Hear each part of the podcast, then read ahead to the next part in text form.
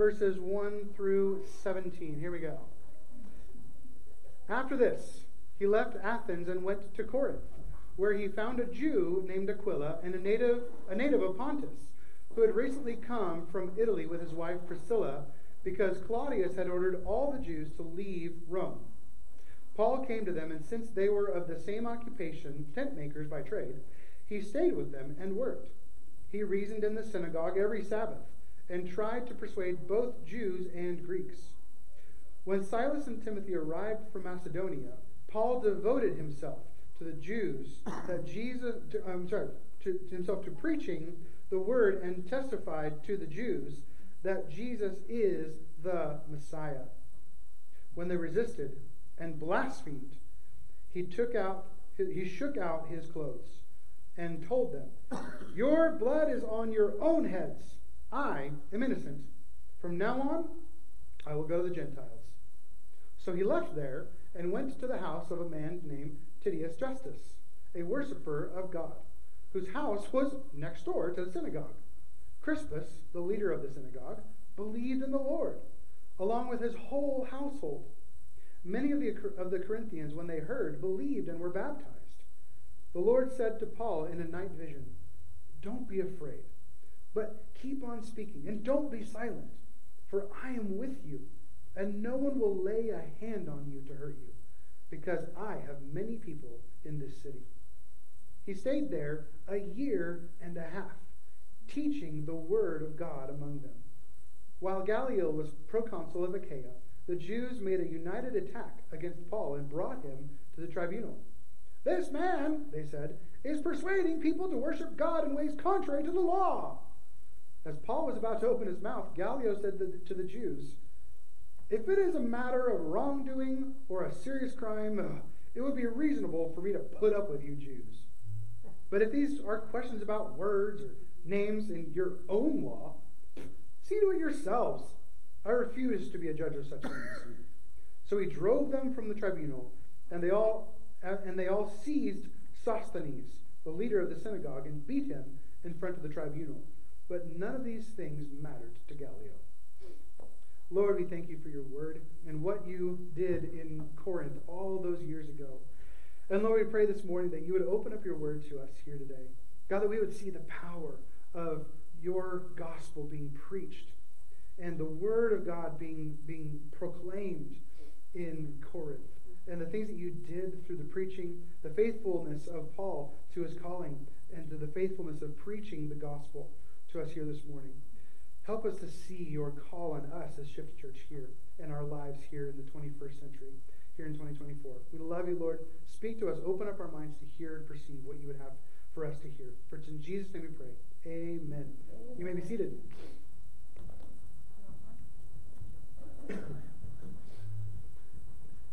So, has anyone seen The Chosen in, in the theaters? No.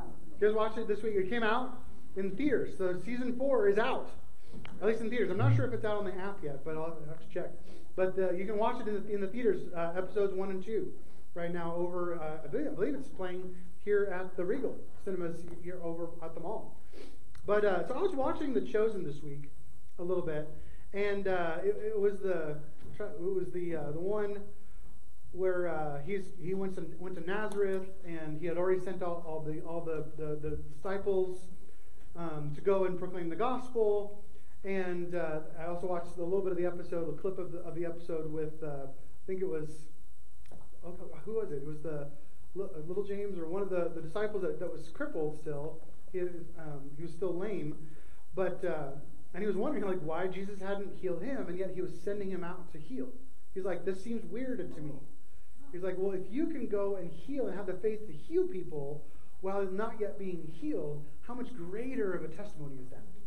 That you have such great faith that you don't even have to be healed in order to heal others. right? It was an amazing, wonderful scene. But it got me thinking. Does, you know, as I'm watching The Passion and any kind of you know, Jesus play or Jesus movie, I kept pondering this thought. Did Jesus just like fly by the seat of his pants?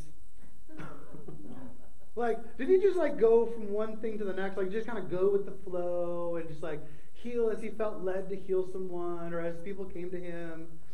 Uh, or as he was led by the Father in that moment, or just kind of took each day moment by moment?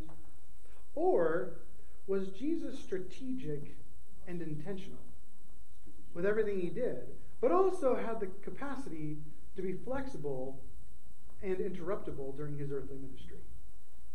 Was thinking about the two. And the way, at least, that the show portrays him is that Jesus was very strategic. And we even talked about that last week. That God is very strategic with what he does. So, because as we talked about last week, we talked about the first four verses of our Corinthian, um, you know, narrative here, and uh, and so God, you know, seeing that, that that God was very strategic, is very strategic still today, and so the other question is like, did Jesus get the Father's strategy when he went off to pray?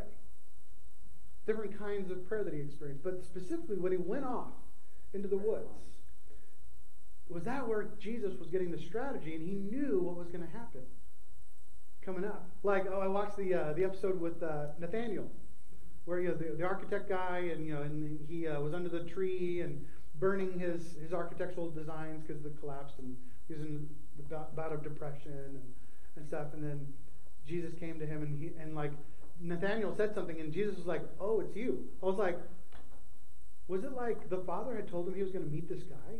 that was a friend of Philip, and that he was going to transform his life, and tell him, you know, basically you're going to tell this guy, I saw him when he was under the tree, under the fig tree. Like getting the strategy, getting the plans from God, and that and, and living that out for that next, you know, season of ministry. Because as we can see throughout all Scripture, that God, even though mankind might just be going moment to moment that Jesus, that God Himself is very strategic with what He does. Because there's great power in strategy, there's great power in alignment and agreement. And so that's kind of the, the main thought that we're getting to here this morning. Um, is um, when, when I'm when, as a pastor, uh, but also just for us as a church, uh, the assumption or belief to live like Jesus and to minister like Jesus, to live like Jesus lived, um, is always there. You know, we want to live like Jesus lived. We want to minister like Jesus ministered. So if Jesus is strategic, if God is strategic, then we should be too. Then, you know, as, and as we, as a church, you know, we have a strategy. We have our plan. We got the book. It's on the website. The vision, right? The vision frame which I'm hoping one of these days I'm going to get on the, you know, put on the wall so we can actually like see it, you know, instead of just having the book. But having a vision for the church. And so that, that brings it into question about our lives. Do you have a vision for your life? Does God, do you believe that God has a vision for your life? A purpose, a strategy? If you believe that God has a vision for your life, and God has, is a visionary, and God is also strategic, then doesn't that mean that God also wants us to be strategic with our lives, with the lives that He has given us? If He knows the plans that He has for us, then shouldn't we live by those plans? Live by the strategy, live by the tactics, and live by the vision that God is giving us. But all the while, being flexible and interruptible, being living peacefully and faithfully, yet intentionally strategic. And maybe you can take the vision frame and do one for your family. Paul was was equipped by Jesus for the work of ministry, as, as we knew, like studied you know months back, maybe a year ago now. But uh, but Paul was equipped by Jesus himself for this work of ministry to do all of these things with a purpose, on purpose. He had a calling from Jesus. He had a way in which he was being told to live, a strategy. Go to the synagogue first. Then, when they kick you out and reject it, go to the Gentiles. And if they run you off, shake the dust off your feet and go to the next one. He had a plan. He, had, he, had a, he kind of had, a, had an MO for every single city that he went to. Jesus desires purpose. Not just action, but intentional, strategic action. Because where there's strategic, purposeful action, there's power. It accomplishes God's will, it accomplishes God's plans. When we live our lives this way, there is power through our lives. So I want to talk about that. The main point, you know, just to reiterate, the power of Jesus and one another. Last week we talked about the encouragement of Jesus and one another. And this week we're talking about the power. Because, like I said, when we live our lives with a purpose, on purpose, we see the power of Jesus and the power of our lives together as a church. We see the power of Shift Church going out, coming together. God's power being made manifest here. His glory residing here with us. The power of Jesus, you know, is easy because Jesus is God. Amen. And God is powerful. That's an easy one, right? The Word of God, who created the world and everything in it, is powerful. And He proved Himself through His earthly life by healing the sick, raising the dead, even being raised from the dead Himself. And then He is ascended. He ascended and is sitting glorified today next to the Father. And then Jesus sent his Holy Spirit in power. Power to be with us in power, in us, and working through us in power.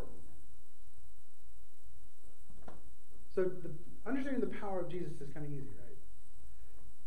But what is the power in, with one another? Do we believe that fellow that the fellowship, the breaking of bread and prayers, and the the, the, the teaching of you know, of of God's word, do we believe that this is powerful? Is a Sunday morning gathering like this powerful in our lives? Yes. Is it powerful to change our lives? Is it powerful enough to change our culture? Is it powerful enough to change our relationships? Is it powerful enough to change our city and our region? Simply because we gather together in the power of Jesus' name and the, and the power of the Holy Spirit. The power of one another is when we who are individually filled with the Holy Spirit come together. It reminds me of like the old cartoon, you know, the Captain Planet. By our powers combined, if we are each individually filled with the Shekinah glory that resided on our Ark of the Covenant, and we all come together and multiply that power, by our powers combined, Yes. we have the power of God, the presence of God, right here in this room.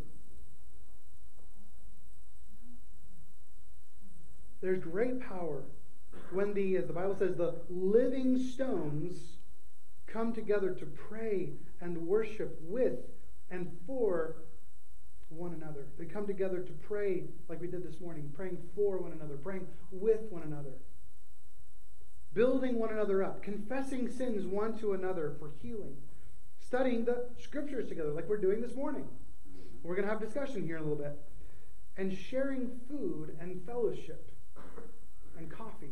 Thank you, Eric, for getting the good coffee this morning. We didn't have to do, deal with the decaf. That's right, buddy. That's that's heresy right there. Tell you what. There's no power in decaf. It smells good.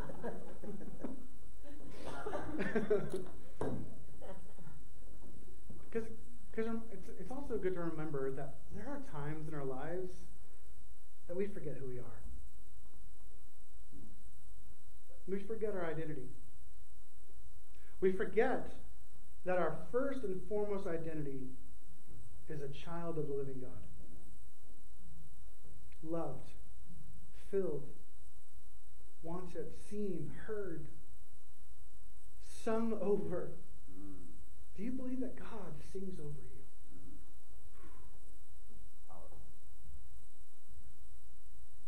Sometimes we forget. We let the, the noise of the world drown out the beautiful song of God over us.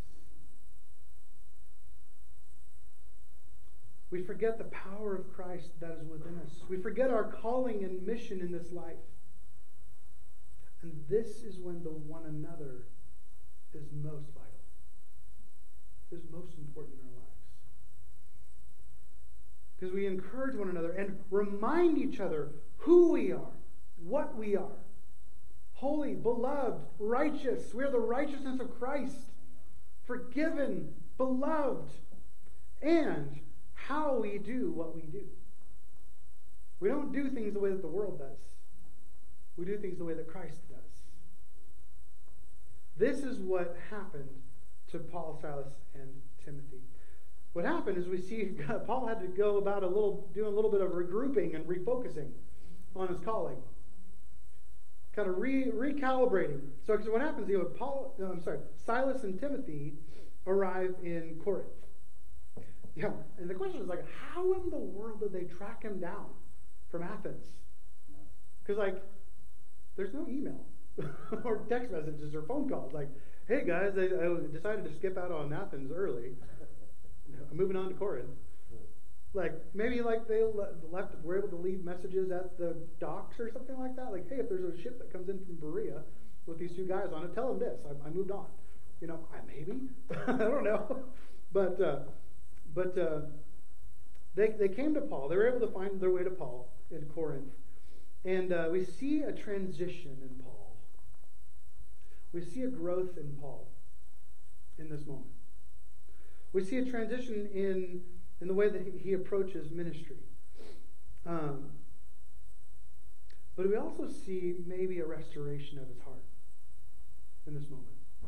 Because as we, as we saw in the first part of this, the latter part of this, he wasn't really successful in Athens at the end of 17, right?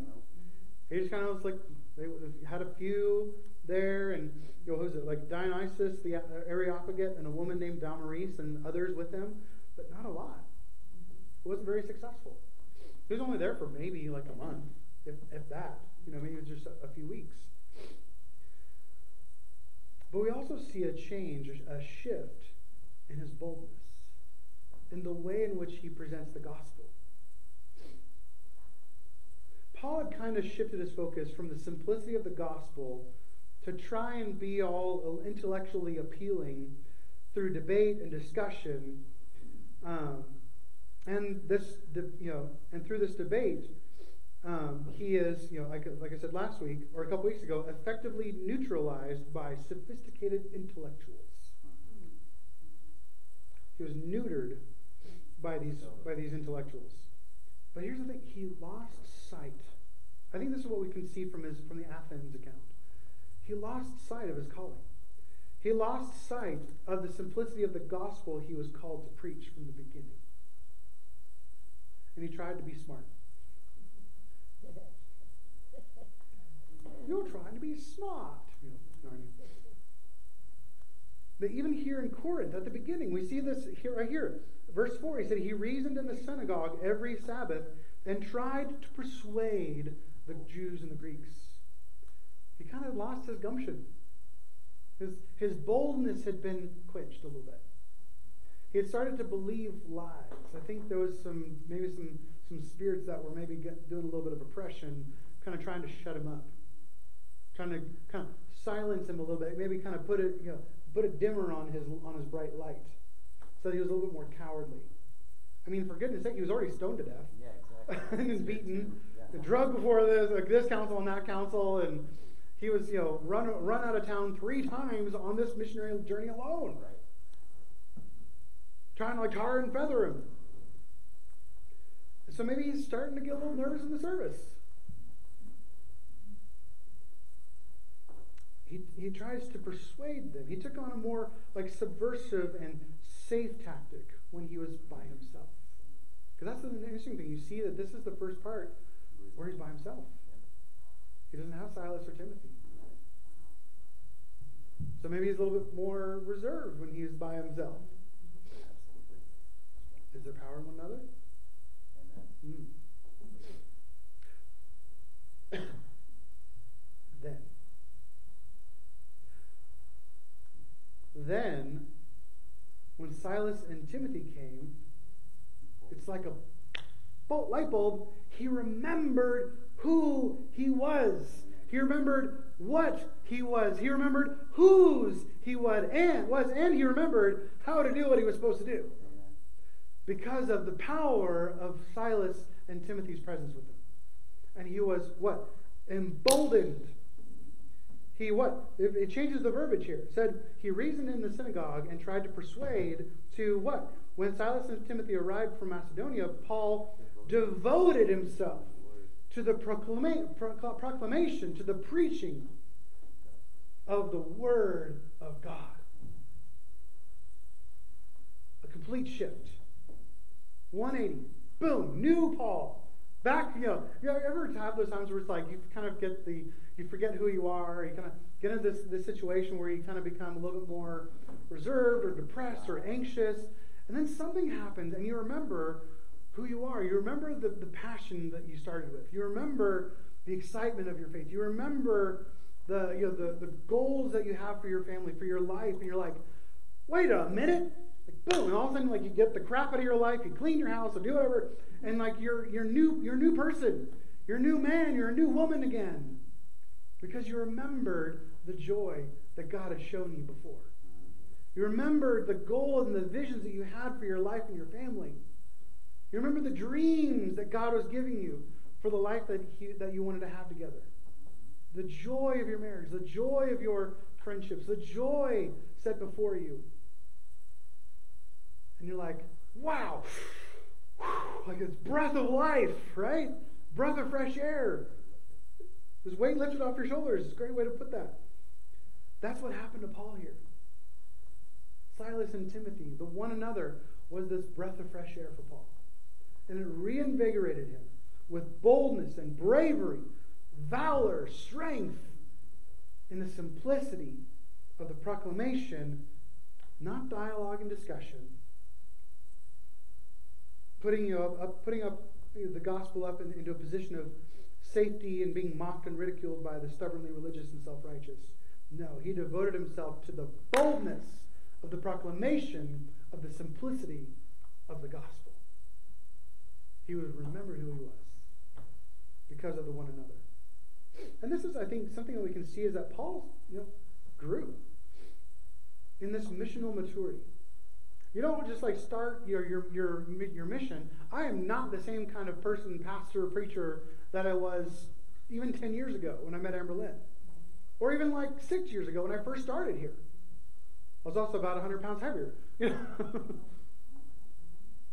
but uh, you know, I go back sometimes and listen to some of those early sermons when I was a teenager or when I was a when I was a, a youth pastor, and I'm like, oh gosh, you know, and I was like ten years ago as a youth pastor, less than that. I was back in 2015 and 16, like about ten. Oh, you know, coming up on ten years ago, right?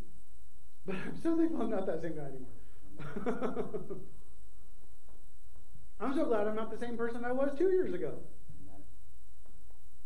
Much like 20 years ago, which is Paul. Like Paul, this is like 20 years into his ministry.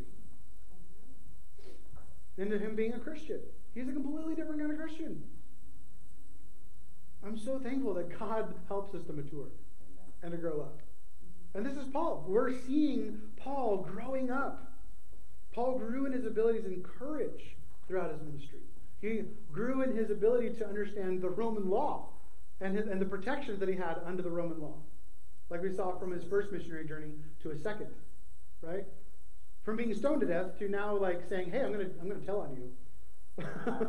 Roman citizen. Roman citizen, guys.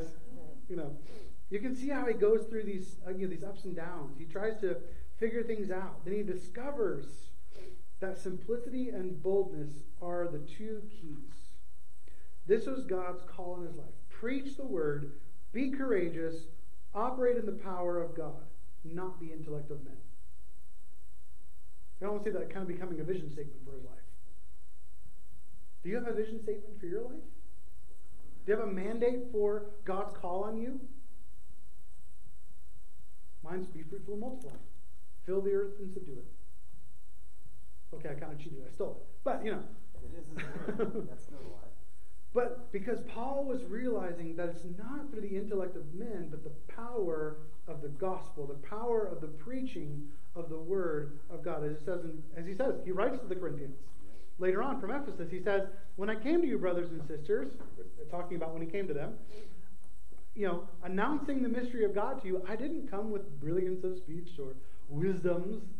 I came I decided to know nothing among you except for Jesus Christ and him crucified. I came to you in weakness, in fear, and in much trembling. My speech and my preaching were not with persuasive words of wisdom, but by a demonstration of the Spirit's power, so that your faith might not be based on human wisdom, but on God's power. I like saying power. Just feels powerful. Because the Holy Spirit is power. Amen. Everyone say power. Power. Power. There you go, Barb. Ready? Let's do it together. Ready? Power. One, two, three. Power. Come on. Where's the clock? Come on. One, two, three. Power. There it is. The power of the Spirit. He said, I didn't come to know like wisdoms and intellect like I tried in Athens. I was like, he was like, you said it right there. I'm like, in fear. I was scared, guys. Absolutely. I was scared that you guys were going to be worse than the Athenians. But I showed you God's power. And the gospel came to you in power. Because he's growing up, he's learning, he's realizing, he's pressing in. Is he making mistakes? Yes. We all. But he's learning, he's growing. And like in our passage here this morning, it's it's this is more kind of a descriptive, not like prescriptive type thing. And what I what I say is this is Paul's calling. This is Paul's calling. Not to say that the gospel would have failed in Athens, or did fail, because it didn't. But it was simply not Paul's calling to stay there and be all an intellectual, you know, snooty intellectual. There you go. Drinking IPAs. Tradition says that actually Dionysus, like we just talked about over here, Dionysus, the Areopagite, came to faith in Jesus. And he stayed in Athens. He stayed there, and the church in Athens actually grew. Probably because Paul wasn't there. He wasn't called to Athens because he was not that kind of a person. Wasn't his his call. But it was Dionysus's. Dionysus was a intellectual. Dionysus' life was changed by the gospel. And therefore the church grew because he was planted there.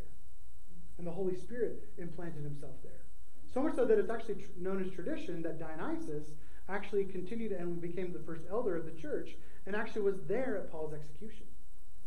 And then traveled the world as a missionary and eventually was, was martyred himself. But that the church in Athens grew because Dionysus actually chose to fulfill his call on his life. But it just wasn't Paul's. It wasn't Paul's to be the, to stay in, in Athens and be an intellectual.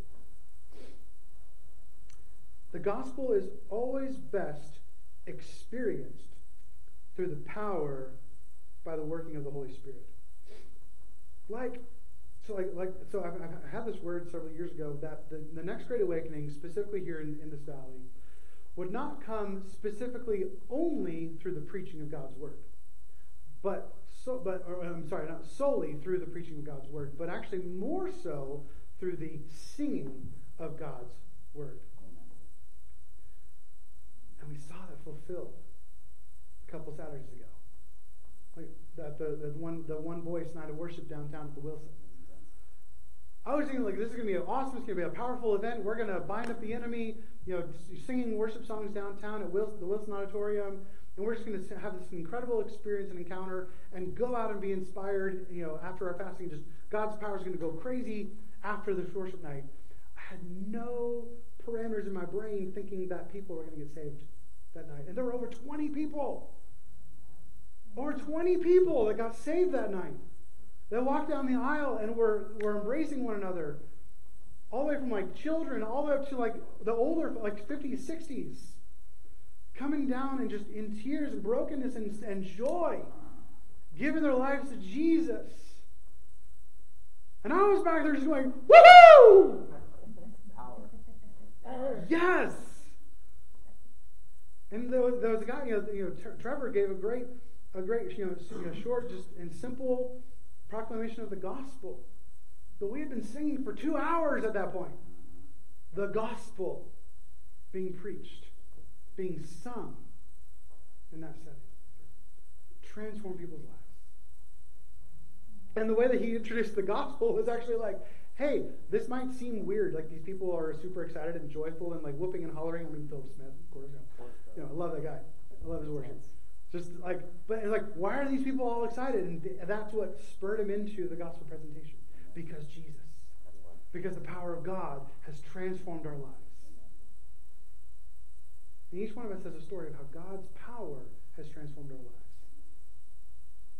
Through the Word of God.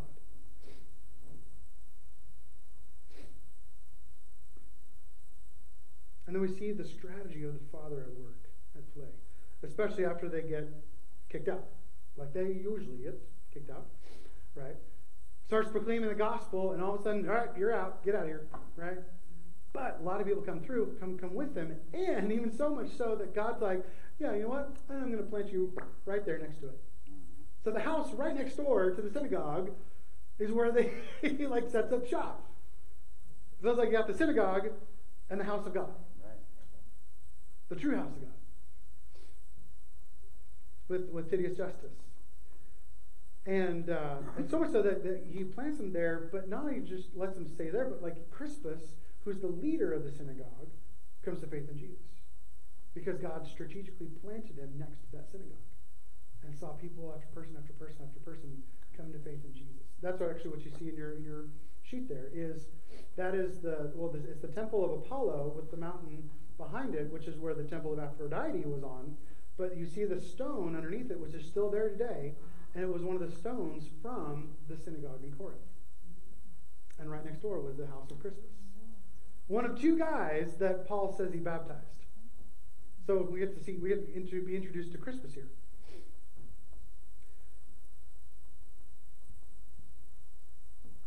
Simple, but powerful gospel.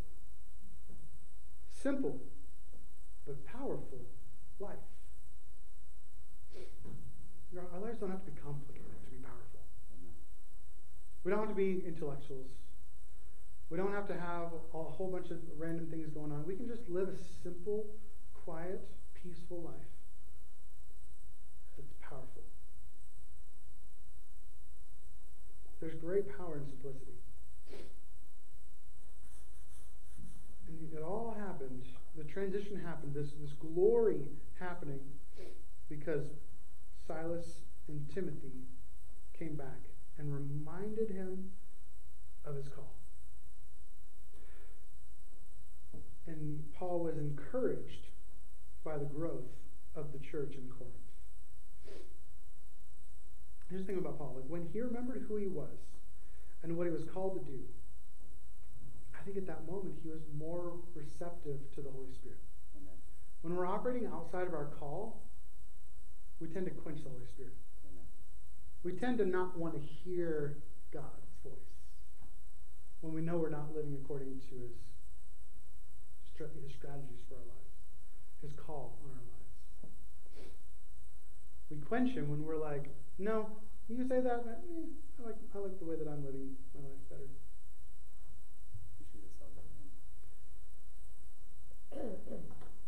He received this night vision because I believe he's, he returned to it and remembered who he was, remembered the call in his life, remembered the joy set before him that God had been cultivating his life for 20 years. He was like, oh, yeah. And that's when he received the night vision. Not like he received night vision, like you couldn't see at night, but he received a vision in the night from Jesus telling him to stay in Corinth because he was about to do a great work over the course of that next year and a half. So I have many people here. Welcome back to your mission. Welcome back. Now let's get going. Welcome back. Don't go back. Stay here with me. Let's keep going. And there's because there's power when we walk together. So what? And I love this. I love this. God told him basically everything he needed to know in one phrase For I am with you. Don't be afraid. Yeah, I've got many people. That, all is, you know, that, that doesn't matter. What matters is I'm with you. Don't go back to the place where I'm not with you.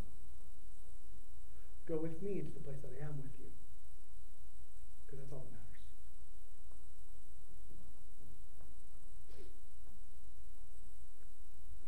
I have many people in this city. He said many brothers and sisters are yet to be added to their number, but they're there. Do we see our city that way? Do we see our city here in Belgrade that there are many brothers and sisters here that are just not here, not just not here yet? They're here. They're just not yet here. Look at that person. You're like, oh, they annoy the heck out of me. Well, they might just be your brother or sister yet to be a brother or sister to jump and join you here. So look at it. Look at every person you see around this around this city. Every person you look at, whether they're the, the cream of the crop or the dirt in the gutter, look at them as a brother or sister that's just not here yet. And how can you invite them in?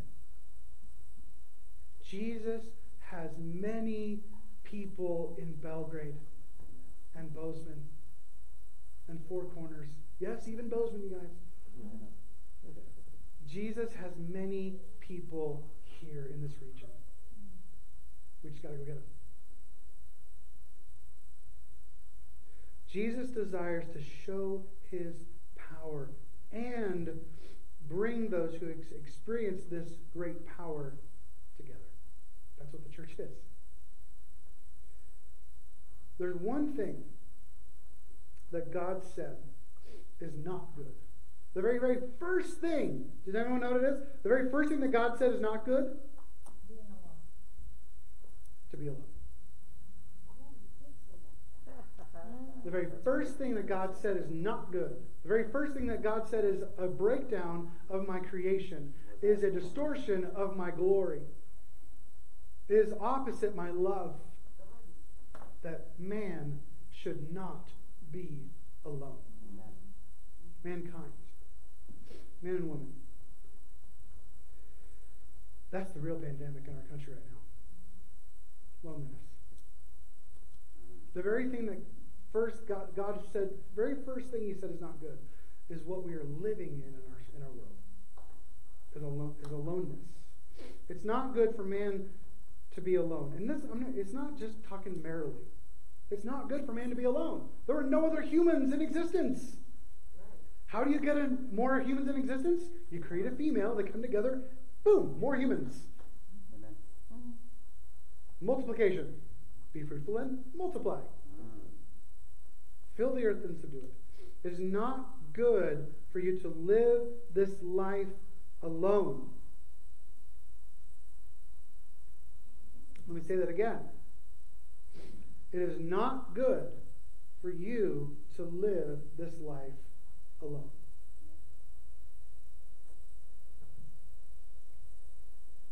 Humanity is not something to be to protect yourself from.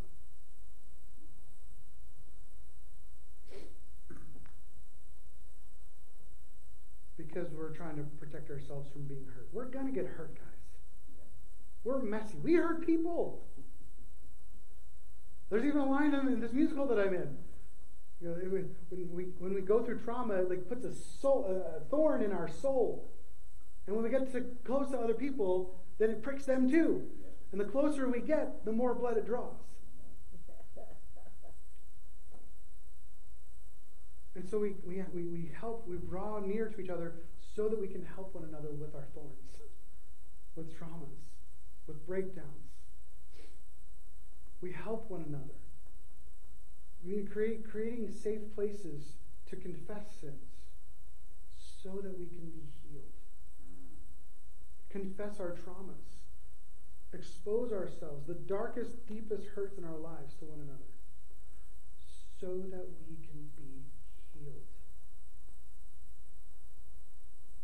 So we don't keep going through that trauma and poking everyone around us. Take the thorn out. Loneliness and you know, there's these statistics here that I want to kind of go through real quick. 70% of, of adults with poor, uh, with poor or fair physical health are lonely. 77% of people with physical ailments are lonely. Compared to 50% of adults with excellent or very good physical health. 85% of adults with poor or fair mental health are lonely compared to 42% of adults who report excellent or very good mental health. 26%, there's a 20%, 26% increase in the likelihood of mortality among individuals who feel lonely.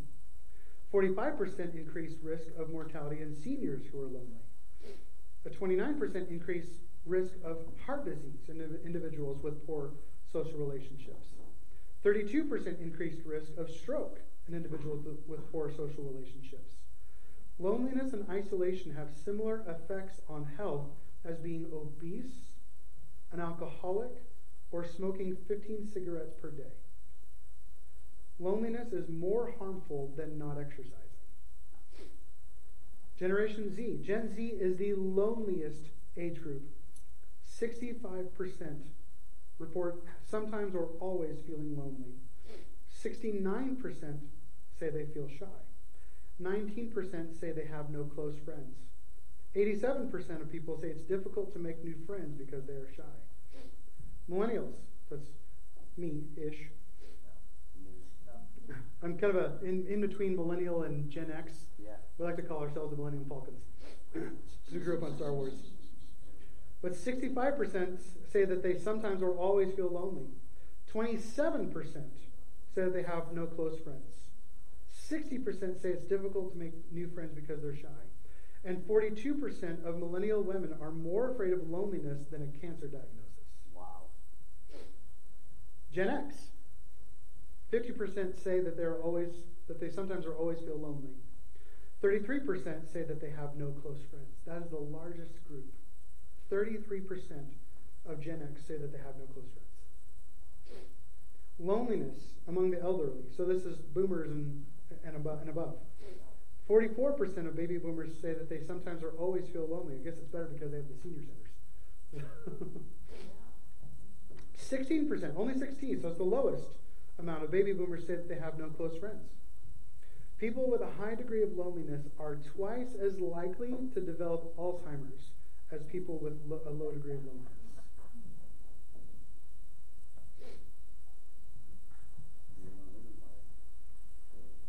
Are we catching on here? Yes. Did God design us to be alone? No. No. God designed us for one another. God designed, like I said, I, this I will. This is what I've said since the, since you know six years ago, and I'll continue to say it.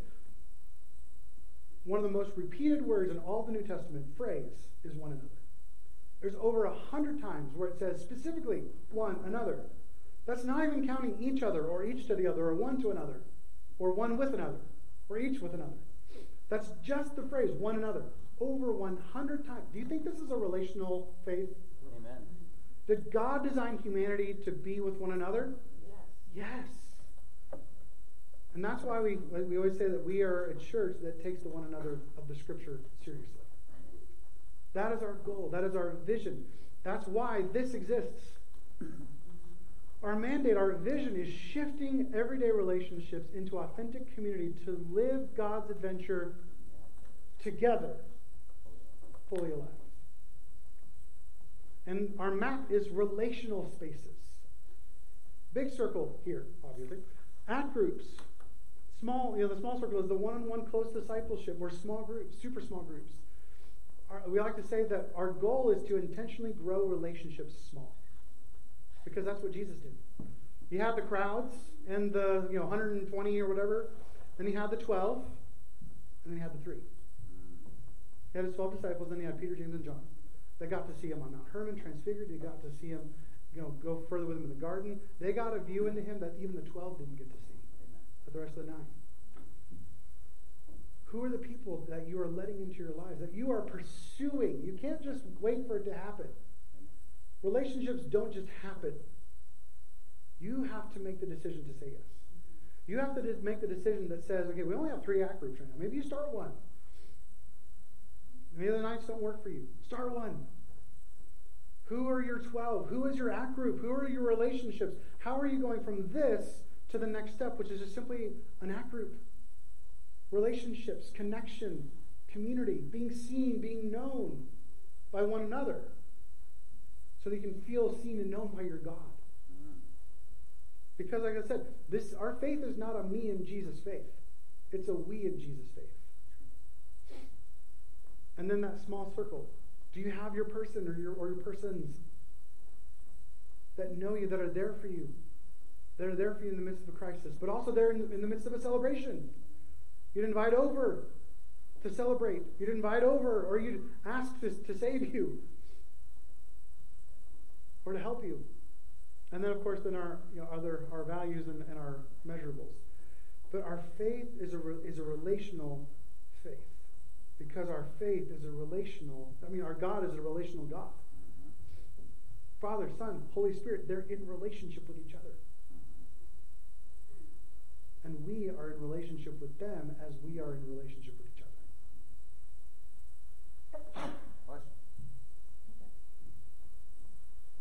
Because there's great power in relationship with Jesus and great power in relationship with one another.